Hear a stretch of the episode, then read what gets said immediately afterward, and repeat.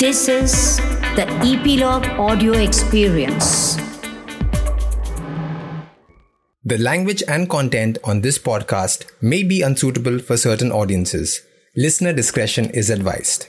The true facts of atomic energy and its implications should be placed before the country.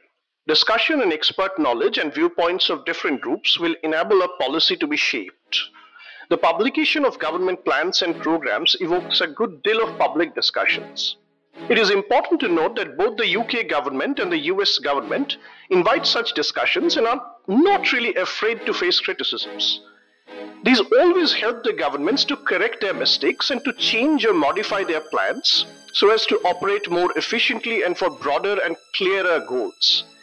Evidence of such criticism can be found in each issue of Atomic Scientists News or Nucleonics. That was Professor Meghnad Saha writing to Jawaharlal Nehru on November 11, 1953. Saha argued for an open and university based research program for the development of nuclear energy for peaceful purposes. He was steadfastly opposed to the Atomic Energy Commission because, and I quote, it had enveloped itself in a cloud of secrecy, unquote. In a confidential memorandum to Nehru, Saha said that India had hardly any information to keep back from foreign countries. And I quote again there should be nothing to keep back from Indian scientists and experts who can actually be helpful. Unquote.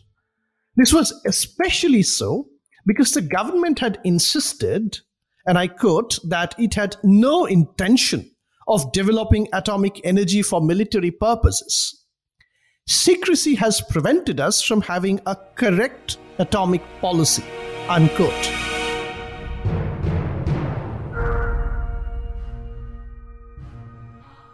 Welcome back to History Chatter. This is episode 3 of Atomic India, our special series on the history of nuclear energy research in India. In the last episode, I talked about the institutional foundations of India's atomic energy program. In this episode, I'll be talking about the progress of atomic energy research in India in its early phase. Now, this phase revolved around the development of nuclear reactors. Let us call it a time to react. So, we saw that secrecy and absolute control of the state were the two characteristic features of the peaceful Indian nuclear program. However, these restrictions were not resented at all, largely, generally speaking. On the contrary, the political elite virtually welcomed these secrecy. Atomic energy received a great deal of legitimacy and public support. There seemed very little doubt in the public mind that the atomic scientists were up to something great. It was also understood that this progress uh, in this particular field would come slowly, and that atomic energy was something for the future. Now, if the atomic or nuclear scientists had received unanimous support from the newly independent Indian state led by the Prime Minister, and the public in general, the road ahead did not exactly appear rosy. They always appeared to be walking against time. Urgency was the most definitive drive, and this conditioned almost every decision they would make. One of the reasons for their relatively slow progress um, was the time it was taking for them to build a nuclear reactor. Let me offer a bit of a background here. Meghnad Saha, you've heard about Meghnad Saha's uh, letter to Nehru in the beginning. Saha was, um, had been, as a matter of fact, India's most influential nuclear scientist until Homi Bhabha returned, which was during the Second World War. Saha was both nationalist, socialist, and strongly favored a privileged role of science for development. He also enjoyed easy access to Nehru, probably on account of the convergence of their ideas. However, Saha's influence began to decline following the appearance of Bhabha in a leadership position. as did his access also to Nehru. He was marginalized, uh, especially in the atomic energy research establishment, which uh, ironically had been his specialization. It hurt him the hardest, really, that he was removed from a leadership position precisely when India had followed the direction in advanced nuclear research that he had been recommending for years. He was upset particularly by the shroud of secrecy which now governed atomic research in India. There was no platform, none at all, in which the decisions by the atomic energy research establishment could be questioned or even debated. Saha was not an ordinary man. He found a way. He managed to win a Lok Sabha seat as an independent candidate and made a series of critical observations on India's nuclear strategies. These observations were not really made uh, in the Lok Sabha, but as editorial um, in the journal Science and Culture, which he led. More specifically, he believed that the strategies to build a nuclear reactor were wrong. The Atomic Energy Commission had projected, for example, in 1948, that it would be able to build an indigenous reactor by 1952 or 53. As a matter of fact, they were nowhere close to building such a reactor even by 1954. So Saha virtually forced his criticism, that is, virtually forced the atomic energy establishment to organize an important public conference on India's nuclear research progress in 1954. However, the establishment scientists comfortably dodged his challenge. They revealed very few details in that conference. As a matter of fact, the conference virtually reaffirmed the total control of the state and the Bhabha camp, as it were, on the direction of nuclear research in India. However, Saha's criticism was not to be taken lightly. It placed the atomic scientists under some amount of pressure. Mind you, he was no ordinary critique. His credentials as a nationalist, a socialist, or as a high caliber scientist could not be challenged. So they had to build a reactor now. The urgency to build a reactor would eventually force them to swallow their pride and open themselves up for international collaboration and scrutiny. Now, Really, it's impossible to underestimate the magnitude of the challenge. Please understand that creating the conditions for an Indian atomic energy establishment with legal protocols, uh, massive funding, or bureaucratic insulation was only the first step, the initial step. Now, the atomic scientists, of course, were immune from the scrutiny of the state civil society, or the general public. But for the state of affairs to persist and to preempt criticism of the kind that uh, came from Professor Saha, they had to set up the technological infrastructure to actually produce atomic energy. That meant that they had to set up a nuclear reactor in India at the earliest. Now, how was that to be done? Well, the theory of atomic fission was no secret, and some experiments in nuclear physics had already been carried out in India.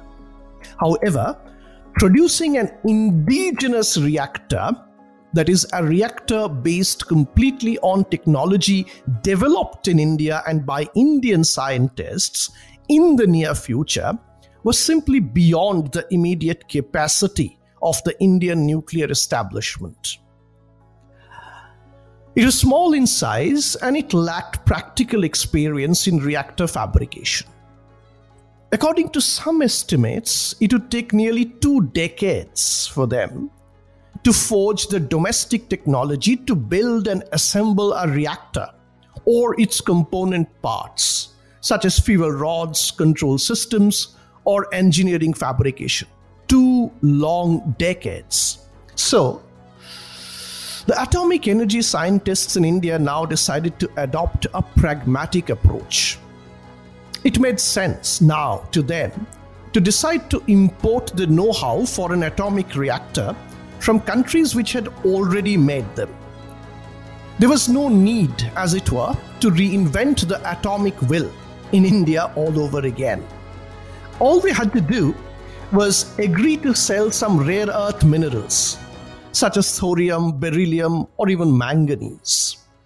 And they were lucky. The negotiations could be conducted with utmost secrecy, since the nuclear energy research establishment did not anymore have to face any serious public scrutiny. Now, necessary laws were already in place.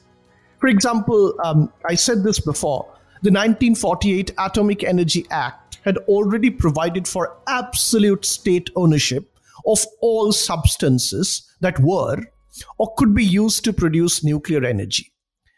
Shanti Swarup Bhatnagar, a close friend of Bhabha, was at that point of time a member of the Atomic Energy Commission and also the senior most bureaucrat in the Ministry of Natural Resources and Scientific Research, which was in charge of all mineral extractions. Moreover, the Cold War conditions made it slightly more propitious for Indian negotiators. Both the superpowers were looking at the third world countries as a zero sum game. Now, Bhabha took full advantage of this condition. For example, there's this 1952 letter by Bhabha in his capacity as the chairman of uh, Indian Atomic Energy Commission to his counterpart in the US, um, Gordon Dean. Bhabha asks outright, and I quote, for all declassified information on reactor theory, design, and technology. Unquote. The American strategic desire to stockpile, to make a, a stock, a reserve of clear minerals in the world in case of another prolonged international conflict meant that there was nearly always a demand for some of the raw materials which India was offering in trade especially for thorium. Now, the United States was also concerned that India should not develop too close a relation with the, with the USSR, the Soviet Russians. The Department of Defense in the US was interested in obtaining some Indian rare earth materials, and they were not even averse to helping India to build a processing plant. In fact, they even allocated uh, 1.4 million US dollars from contingency funds for such a purpose. Now, make no mistake, the US was not really actively interested in helping the Indians to develop an atomic energy program. They were not, certainly not. The primary concern was that the Indian rare earth materials should not reach the USSR. What were they thinking? Most probably, the US authorities believed that India simply did not have at that stage the wherewithal, the technology, the resources to build an independent nuclear energy program for decades to come. The US authorities, in other words, were underestimating India's capability to build a reactor or even a, a nuclear energy program for, for years, decades to come. Now, um, there was another international development about uh, atomic energy research, which made it slightly hard for India to approach other countries for nuclear know how. Now, here too, you need a little bit of a background. Um, international cooperation in atomic energy research was extremely common before the Second World War. But after the war, America developed an obsession with monopolizing or controlling atomic energy production in the whole world. Um, this is between 1945 roughly to 1954, the 10 years after the Second World War. So, um, obviously, even its allies, such as France, Britain, or Canada, would not submit to such demands.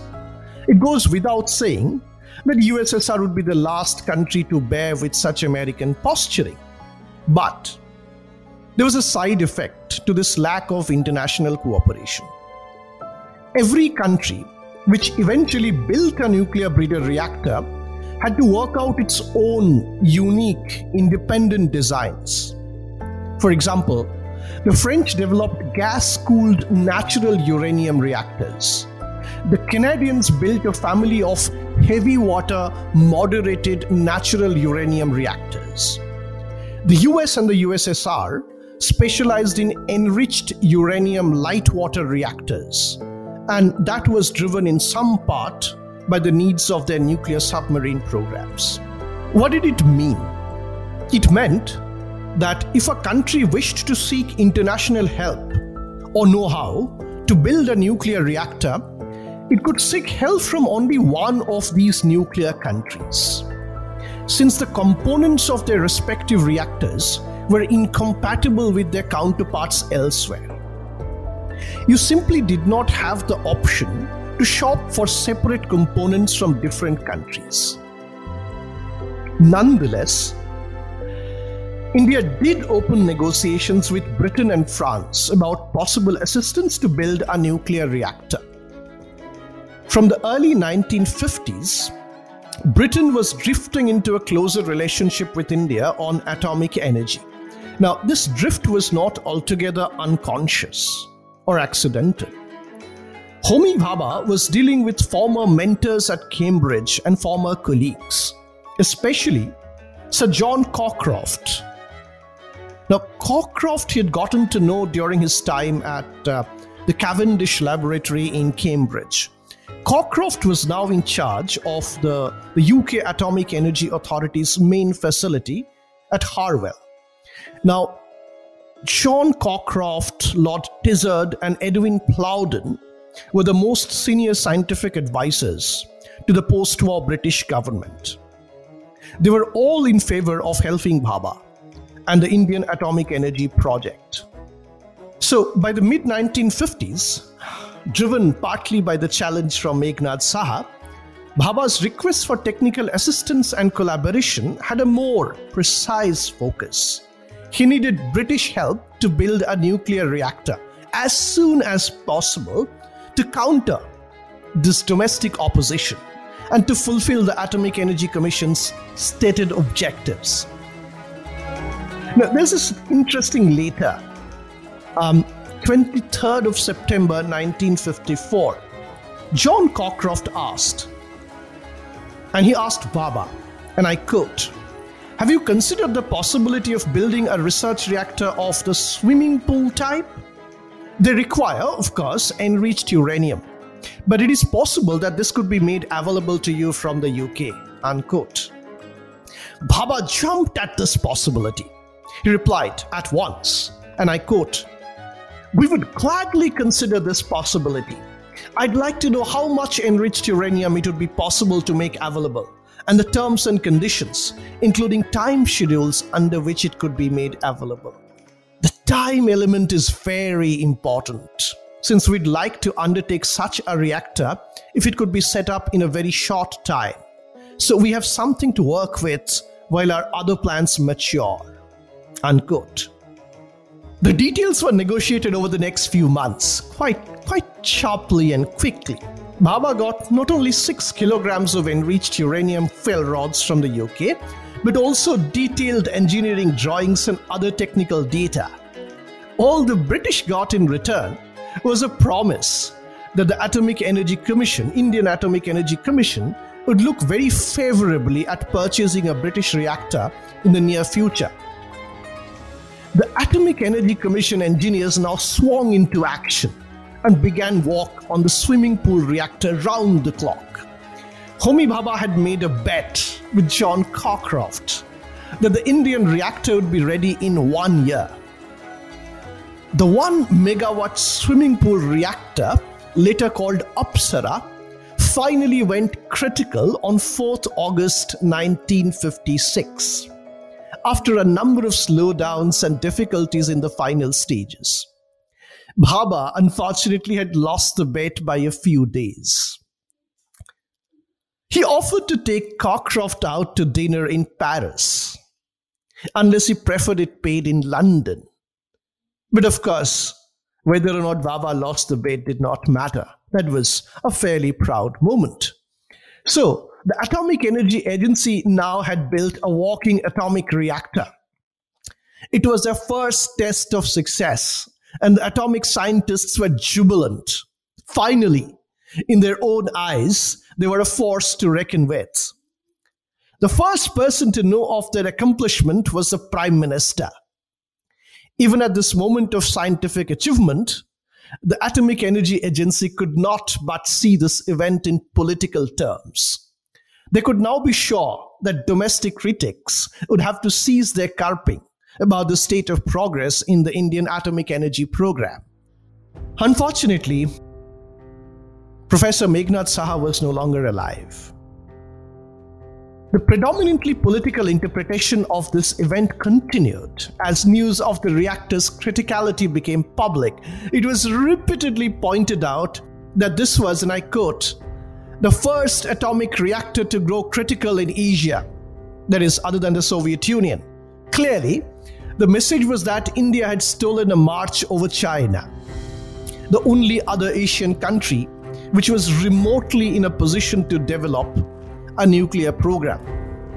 Finally, it is impossible not to see how, all through the representation of this event, the publicity of this event, the reactor is presented as a purely indigenous affair. It was nothing of that sort.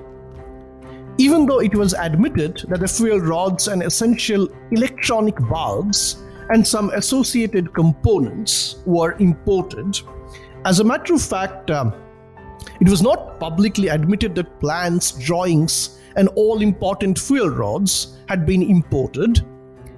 These details were lost in the shuffle of national pride.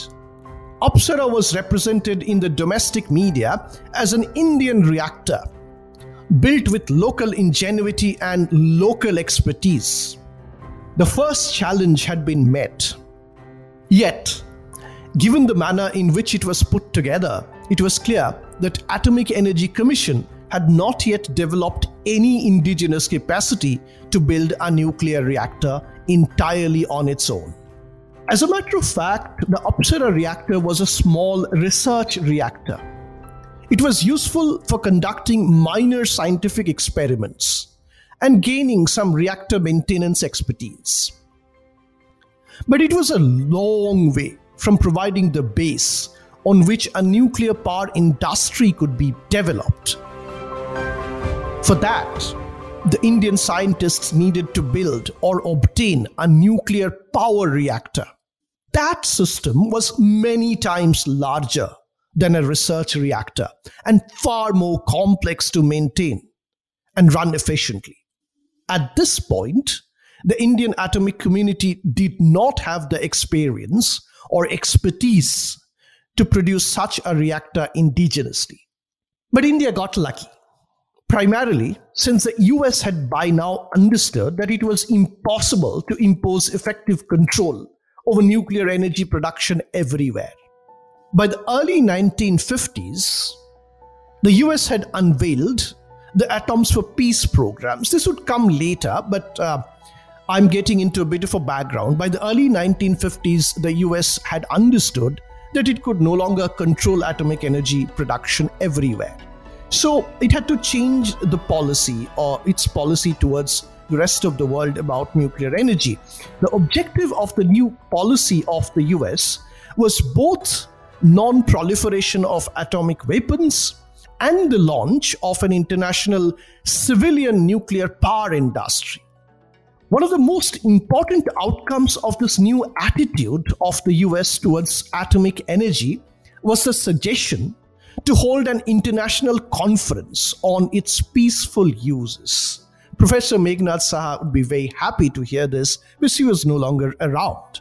Even though atomic energy had so far been associated with destruction, the bomb, this conference was meant to represent one of the first steps towards convincing the international community that atomic energy could also potentially transform the human condition in vastly positive ways. In order to ensure that parochial interests did not drive this international conference or derail its proceedings, there was a proposal that it should be held under the auspices of the United Nations. The scientific advisory committee for the conference comprised scientists from Brazil, Canada, France, India, the Soviet Union, the United Kingdom, and of course the United States. Yet, it was a sufficiently uh, motley collection and diverse as well. Nonetheless, the shadow of international politics hovered over the meetings anyway. To take just one typical example, China could not be invited, even though it had a nuclear physics community, since it was not a member of the United Nations at the time. Now, if China were included, it would sort of undermine Taiwan's control of the Chinese seat in the UN, and it would attract more attention to the achievements of communist bloc than the US and its NATO allies had desired. But of course, Soviet Union was invited and it did send a representative since it did not wish to be seen as a disruptor of peace in the world. However, it had its own cards to play. The USSR decided to hold its own International Atomic Conference just before the UN conference, out of a desire to talk about all its contributions to atomic energy research. Uh, the restricted nature of the UN conference would not have given it the liberty to talk about all its achievements at, at the length that it wanted. So the Soviet Union wanted to gloat and it held its own atomic energy conference shortly before the UN conference. But let's not digress. India had a silver lining. Bhabha, Homi Jahangir Bhabha, was chosen as the president of this very prestigious UN conference.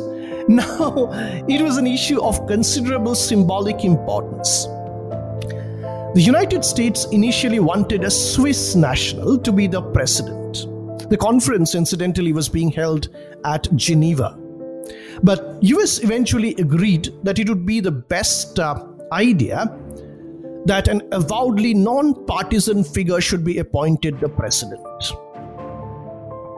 The Indian delegate to the advisory committee, Homi Bhabha, was therefore the least politically objectionable possibility. In India, however, as it was obvious, it was interpreted with great jubilation as a recognition of India's arrival as a major player in the international atomic energy community. As it happened, the conference proved to be a grand success. It soon became clear to the scientists gathered in Geneva that despite the distinct national styles of development, basic research in almost all countries was proceeding along very similar lines. And they had all approximately reached the same point in a number of different countries. In other words, the weight of official secrecy that had been placed on the field of atomic energy research by various countries had neither the desired effect of acquiring results that no one else would have, nor did it have the absolute superiority of one country over others. In other words, everyone realized that the cult of secrecy failed to deliver the desired results in terms of either success or superiority. Another propitious outcome, especially for India, of this conference was Canada. Okay, let me be clear. Canada decided to break free of its close ties with the US strategic interests it had now decided to enter the international atomic energy market on its own. One of its earliest decisions in that direction was to offer India one of its NRX research reactors. Now, the intensity with which the idea caught on soon transmuted into enormous leverage attributed to the recipient, that is, India. So, this is how it all started.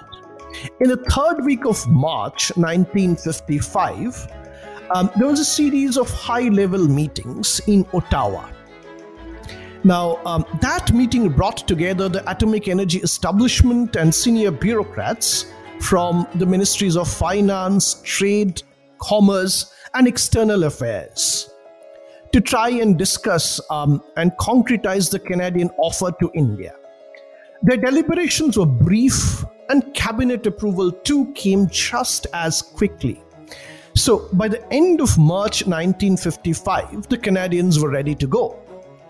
On 5th of April, W.B. Lewis, uh, Vice President of the Atomic Energy Canada Limited, wrote to Bhabha. He wrote about the Canadian interest in helping the Indian atomic energy program, but India was mildly cautious at the time. Within a few months, in July, Bhabha passed a message to Nehru that he'd rather have the more advanced NRU reactor, not the NRX reactor. But the Canadians rejected that option. Finally, Lewis uh, once again convinced Bhabha at the UN conference that the present Canadian offer was the best and that the 40 megawatt NRX reactor was quite suitable for India's purpose at the time. And India did eventually sign that agreement with Canada to build the eponymous Canada India reactor in September 1955.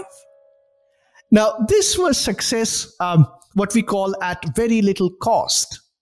But do understand that a 40 megawatt research reactor, while better than a 1 megawatt research reactor, is nonetheless not a power reactor.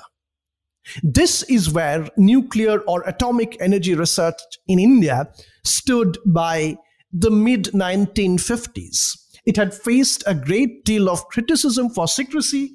The cult of secrecy had finally to be given up.